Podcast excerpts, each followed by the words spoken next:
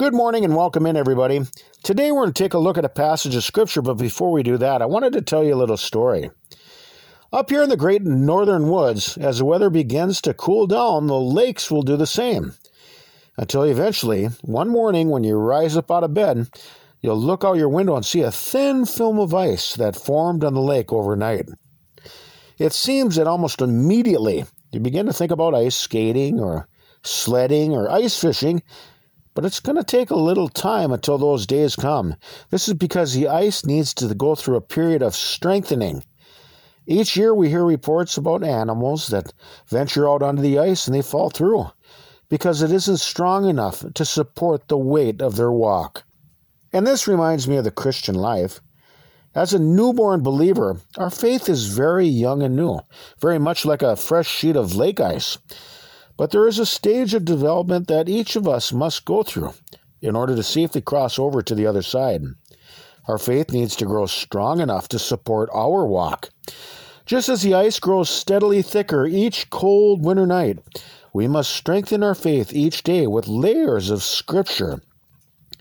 We must go on into maturity if we're ever going to be able to walk in the high calling that God wants us to achieve. The world is a lake that is filled with all kinds of dangers and temptations, but we must be capable of rising above them and overcoming the lusts of the carnal nature. God expects nothing less than our perfection. And to attain this, we must continue to remain strong in our faith, never allowing ourselves to fall through a section of thin ice. 1 Corinthians 10, 12 through 13. Wherefore, let him that thinketh he standeth take heed, lest he fall. There hath no temptation taken you, but such as is common to man. But God is faithful, who will not suffer you to be tempted above that ye are able, but will with the temptation also make a way to escape, that you may be able to bear it. Each day we must steadfastly walk in the teachings of Christ, being capable of overcoming temptations when they arise. And to do this, our faith must be strong and firm, so that we can walk through this world without falling through the ice and plunging into sinful living. Our faith needs to be very strong and protective, like armor that shields us from the sins of this place. Ephesians 6:10 through 17, Finally, my brethren, be strong in the Lord and in the power of his might. Put on the whole armor of God, that you may be able to stand against the wiles of the devil. For we wrestle not against flesh and blood, but against principalities, against powers, against the rulers of the darkness of this world, against spiritual wickedness in high places. Wherefore, take unto you the whole armor of God, that ye may be able to withstand in the evil day, and having done all, to stand. Stand, therefore, having your loins girt about with truth, and having on the breastplate of righteousness, and your feet shod with the preparation of the gospel of peace.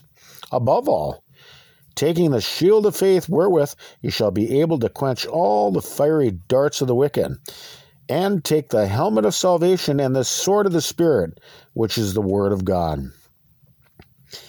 You know, we can do all things in Christ, who strengthens us.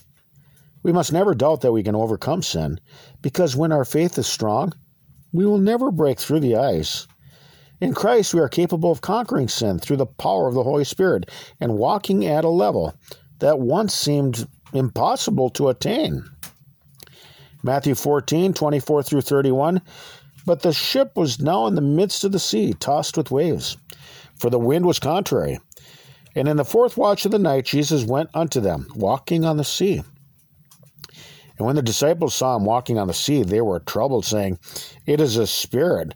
And they cried out for fear. But straightway Jesus spake unto them, saying, Be of good cheer, it is I, be not afraid. And Peter answered him and said, Lord, if it be thou, bid me come unto thee on the water. And he said, Come. And when Peter was come out of the ship, he walked on the water to go to Jesus. But when he saw the wind boisterous, he was afraid. And beginning to sink, he cried, saying, Lord, save me. And immediately Jesus stretched forth his hand and caught him, and said unto him, O thou of little faith, wherefore didst thou doubt? When we possess faith in Christ, we will trust his guidance and teachings found throughout the scriptures. You must become doers of the word rather than just hearers only. When we humbly and actively submit to them, we can become victorious over sin. 1 John 5, verse 4. For whatsoever is born of God overcometh the world, and this is the victory that overcometh the world, even our faith. 2 Timothy 2:19, nevertheless the foundation of God standeth sure, having this seal. The Lord knoweth them that are his, and let every one that nameth the name of Christ depart from iniquity. To obtain entrance into the everlasting kingdom of Christ, we must escape the clutches of sin through repentance and transformation. Instead of swimming in the mud, we need to clean up and stand on the shore. 2 Peter 1, 4 through 11, whereby are given unto us exceeding great and precious promises, that by these you might be partakers of the divine nature, having escaped the corruption that is in the world through lust. And beside this, giving all diligence, add to your faith virtue, and to virtue knowledge, and to knowledge temperance, and to temperance patience, and to patience godliness, and to godliness brotherly kindness, and to brotherly kindness charity. For if these things be in you, and abound, they make you that you shall neither be barren nor unfruitful in the knowledge of our Lord Jesus Christ. But he that lacketh these things is blind, and cannot see afar off, and hath forgotten that he was purged from his old sins. Wherefore the rather, brethren, give diligence to make your calling and election sure. For if you do these things, you shall never fall. For so an entrance shall be ministered unto you abundantly into the everlasting kingdom of our Lord and Savior Jesus Christ. Our faith must mature and become strong if we are eventually going to walk in the high calling of Christ Jesus. 2 Peter 3, 17 through 18, ye therefore, beloved, seeing you know these things before, beware, lest ye also, being led away with the error of the wicked, fall from your own steadfastness. But grow in grace and in the knowledge of our Lord and Savior Jesus Christ.